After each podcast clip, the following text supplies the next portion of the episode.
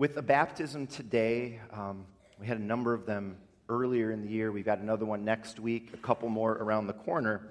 I thought it would be a good time to reflect together uh, in the message once again on baptism, what baptism means, and especially why we baptize children, why we baptize uh, babies at faith. Our text is very brief.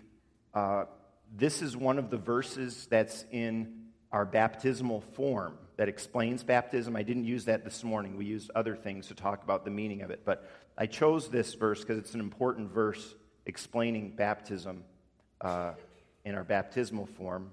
I'm going to read the verse 39, but also the verse before it. And it comes to us, it's in the middle of Peter's great sermon at Pentecost. So, this is God's holy and infallible word. Peter replied, Repent and be baptized, every one of you, in the name of Jesus Christ for the forgiveness of your sins, and you will receive the gift of the Holy Spirit. And this is the key verse. The promise is for you and your children, and for all who are far off, for all whom the Lord our God will call. So, baptism, and we're all quite aware of this, is one of those things that Christian churches differ on. There are those that believe in the big divide is between those who believe in adult baptism only, and then churches like ours that believe in infant baptism and adult baptism when someone is converted as an adult later in life if they were not baptized as a child. And, and churches can differ on how baptism is done too. Dunking someone in all the way, sprinkling a little on the forehead, and lots of things in between. Uh, you can do it in, in a lake, in, in a pond, in the ocean. The story is told about the baptism of King Angus by St. Patrick uh, back in the middle of the fifth century. Sometime during the sacrament, St. Patrick leaned on his very sharp pointed staff and inadvertently stabbed the king's foot. After the baptism was over, St. Patrick looked down at all the blood, realized what he'd done, and he begged the king's forgiveness. He's like, Why did you suffer this pain in silence? Well, the king replied, I thought it was all part of the ritual, this baptism thing. In the early years of the church, up to the time of the Reformation in the 1500s, the vast majority of the church baptized in a similar way, not including spears in the foot, similar way, and baptized the babies of believers at the time of the Reformation, a wing of the church really became convinced of what we call more Baptist theology today. And, and to this day, there are many churches that hold to adult only baptism. Many, most of like the non denominational churches you see out there, Bible churches, uh, there are Reformed Baptists, as well as uh, all kinds of Baptist denomination. We need to be really clear as a church that this difference of baptism is not a salvation matter. Okay? Baptism is very important, but there are a whole lot of things that are more central to the Christian faith, like Jesus and who he is, the atonement, right? The resurrection, the Trinity, prayer, and so on.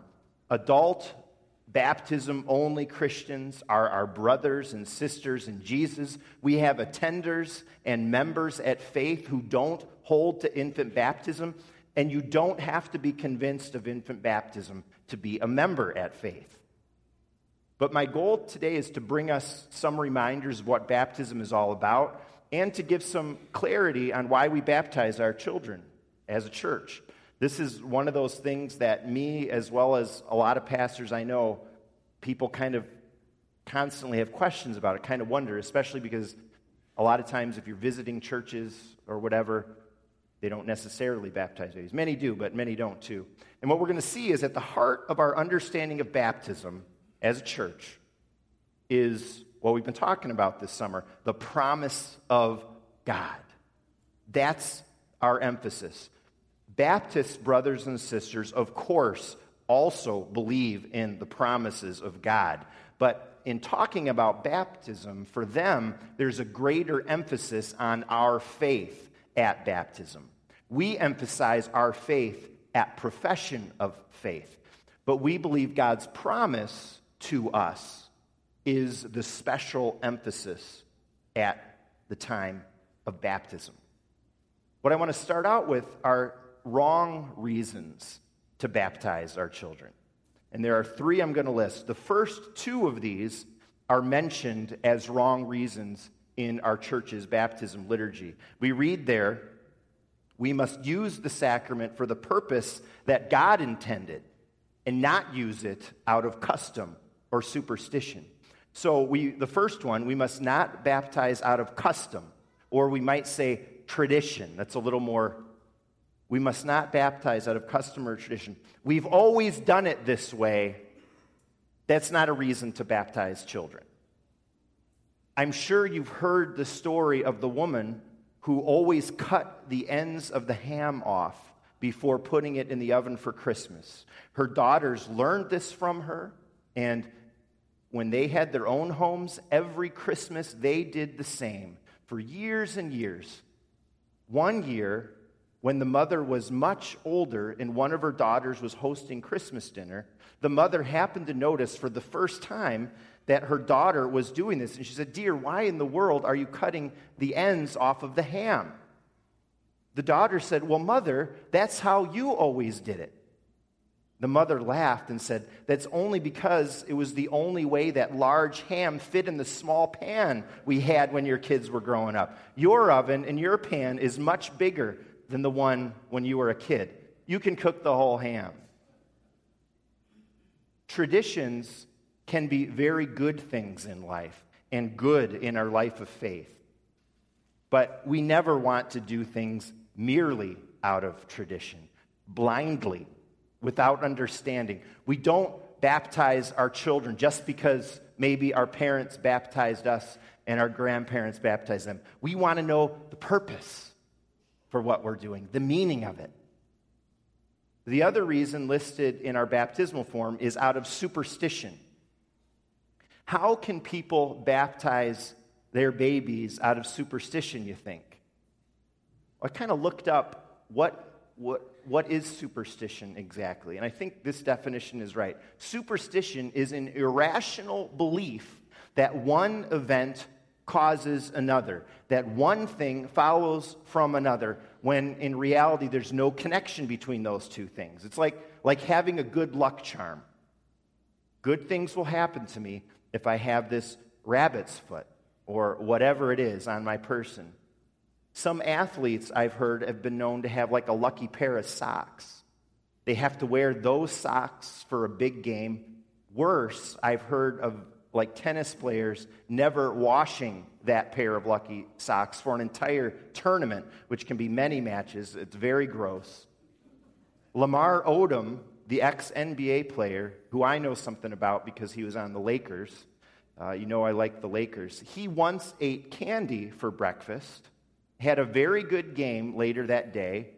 I think that happened one other time. And then from then on, he ate candy for breakfast on every game day. It's a superstition. There's no connection between eating candy for breakfast and having a good game. Karma, that's a kind of superstition. An irrational belief that somehow, if you do something good or bad, that it will, through the universe come back to you exactly, you know, one for one correspondence. That there's a link between events that have no real connection.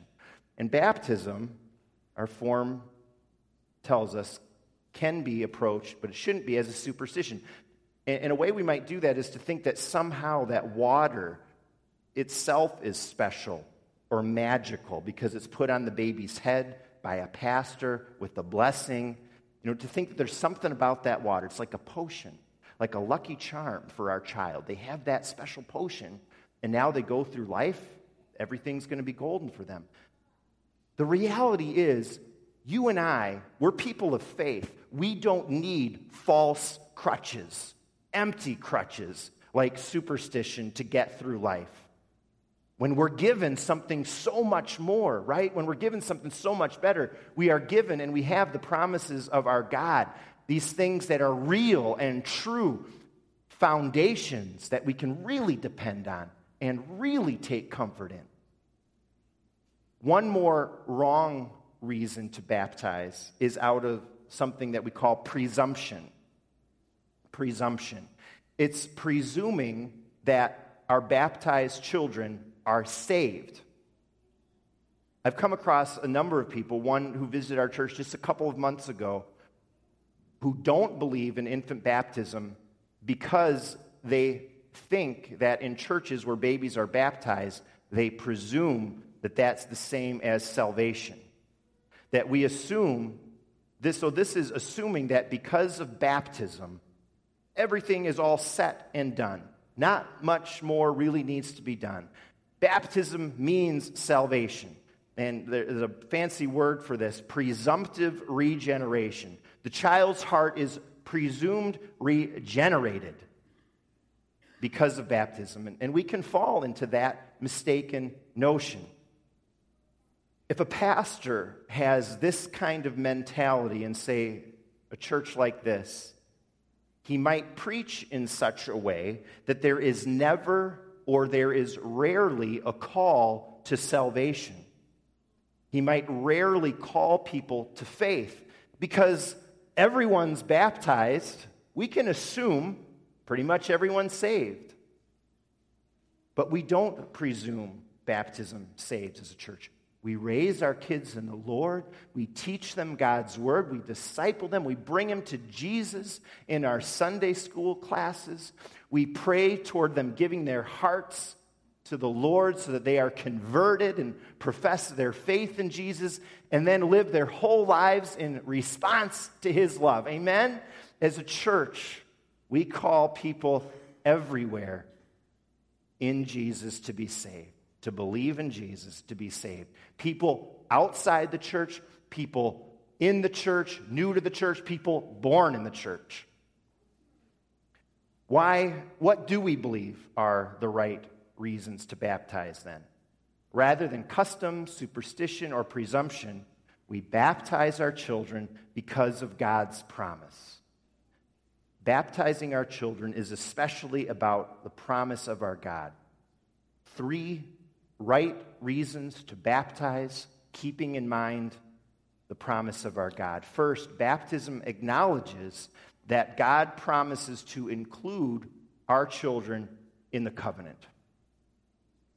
Baptism acknowledges that God promises to include our children in the covenant.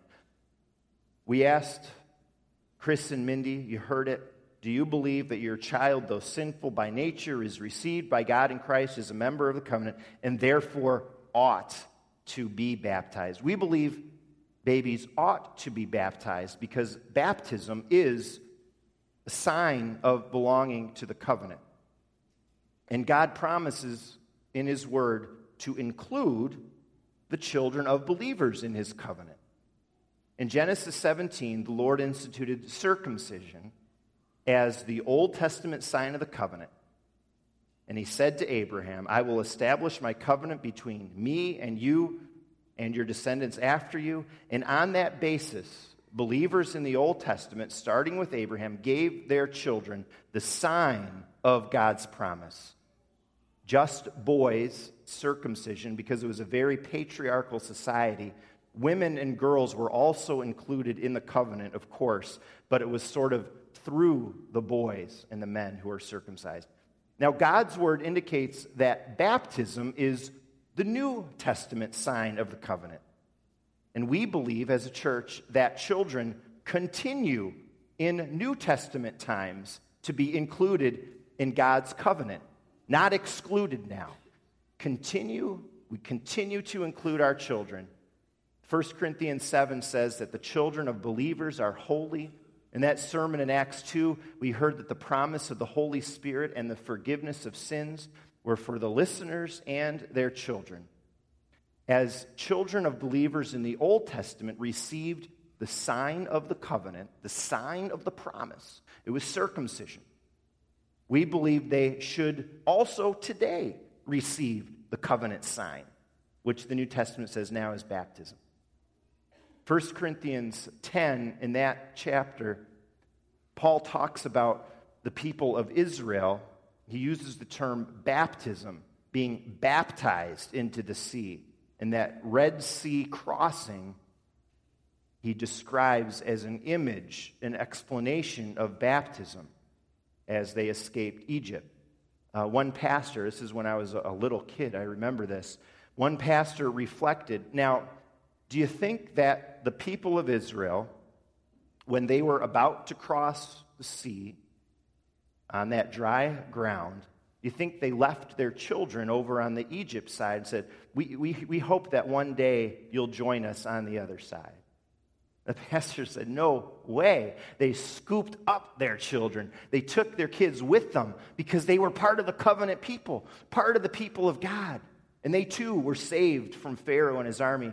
And, and so we baptize our children because baptism acknowledges that God promises, He says in His Word, to include our children in the covenant.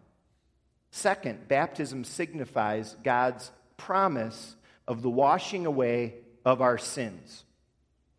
And this is very key to the meaning of baptism. It's why we baptize with water. It's a promise of God that our sins are washed away and forgiven, and that we have eternal life in Jesus alone. Baptism doesn't wash away our sins, the water doesn't wash away our sins, Jesus does. The water of baptism signifies, points us to that promise of God believe in Jesus and be saved. It's a picture. Sometimes people have called the sacraments, it's the Lord's Supper and baptism, the visual word. God's promises, God's word illustrated in visual format. God knew that these visual signs signifying God's promise to wash away our sins in Jesus would help us. It's to point us beyond the sign to Jesus. And that's why we don't just baptize with no explanation, because we get sucked in, we just think it's all about the sign. No, we talk about what it means. This is about Jesus and his love for us, pointing to believing in Jesus. Third, finally, baptism reminds us of God's promise that we belong to Jesus. It reminds us. I've talked about this before. Remembering in the Bible is never just thinking back fondly about something in the past. Biblical remembering covenant remembering is always, always involves action. When we read in the Bible that God remembered his people, he also acts after that. At the beginning of Exodus, when God's people are in slavery in Egypt, we read that God heard the people's groanings and he remembered his covenant with them. This is the end of Exodus 2. Does God's remembering mean he just sort of thought fondly back to the days when Abraham walked the earth and he had this special time with Abraham? No. He thought back, he remembered, but then he acted. And how did he act? He called Moses, he saved his people from Egypt, he took them out of there. Likewise, for us, remembering in the context of God's promise and baptism is a calling to mind all that God has done so that we act, so that we respond. That's how we're reminded. For the parents, there's a responsibility to raise that child in the Lord, to teach him God's ways and God's word in the home as they grow up. Family devotions and prayer, modeling the faith, talking about what God has done for them, keeping that child close to the covenant people in worship taking advantage of all the opportunities for discipleship and spiritual growth that God's people provides, like children's ministries here and youth groups and service opportunities. And for the baby, the child, there's a responsibility as he or she grows to respond to the promises of baptism, to say yes to Jesus. We think, of course, of public profession of faith, but also all sorts of other age appropriate responses to Jesus that we look for as the child grows up. That might happen through a discussion at the dinner table, it might happen on a GEMS or cadets night, might happen in VBS, might happen in a Sunday school class. And I'll tell you, I know I got kids in all those ages. I know in our church it's happening in all those places in powerful ways. I've talked to you, I've talked to teachers and counselors, parents, where these covenant children are, are saying, Yes, I love Jesus. I give my heart to Jesus. It's awesome. This reminder of God's promise, it's for the Slinkmans today in a beautiful and a very special way. It's for Elena, who's just fast asleep, resting in her dad's arms. It's not just for them, though. Every time we see a promise, it's a reminder of our baptism. Whether you were baptized as a baby, whether you were baptized as an adult, it's a reminder for us. It's why we do this in public worship and not privately in people's homes. It's a public reminder for all God's people. We see a baptism like today and we think, hey, I'm baptized too. I belong to Jesus. And yeah, that means I'm called to live like I belong to Jesus every day. And here's how I can do that more and better in my life. My call to the ordained ministry came during my college years as I volunteered in a church that was recently planted. And that church reached many people who were new to the faith, just learning for the first time of what it meant to belong to Jesus. I remember a couple there the husband and the wife grew up in a non believing home, and they experienced some really rough times over the course of their life as a result of living far from God. But God led them to Himself. They came to understand the promises of God for them and their child after them. So when this baby was born, we ta- they talked about those things with the pastor. They were just amazed. They were so thankful. They were so filled with joy. And it meant for them that with this child now, that they had their first child, because of God's grace, they could start fresh in building their home on Jesus' promises. Their upbringing was so good, and it wasn't so good. In fact, it was pretty bad. But because of God's promise, their little one wouldn't have to experience those years and years of being far from God, but she could be a part of the covenant, a child of the promise. Then they could move forward together now by God's grace, living according to his promises. Makes, that makes all the difference in our lives. And so, why do we baptize our children here? Ultimately, and especially, it's because of God's promise. That is something sure and real and reliable on which we can base our lives according to God's word. We stand on God's promise in baptism, and we do that, every single one of us, day by day, when we live by faith, basing our lives on our Savior Jesus. Amen.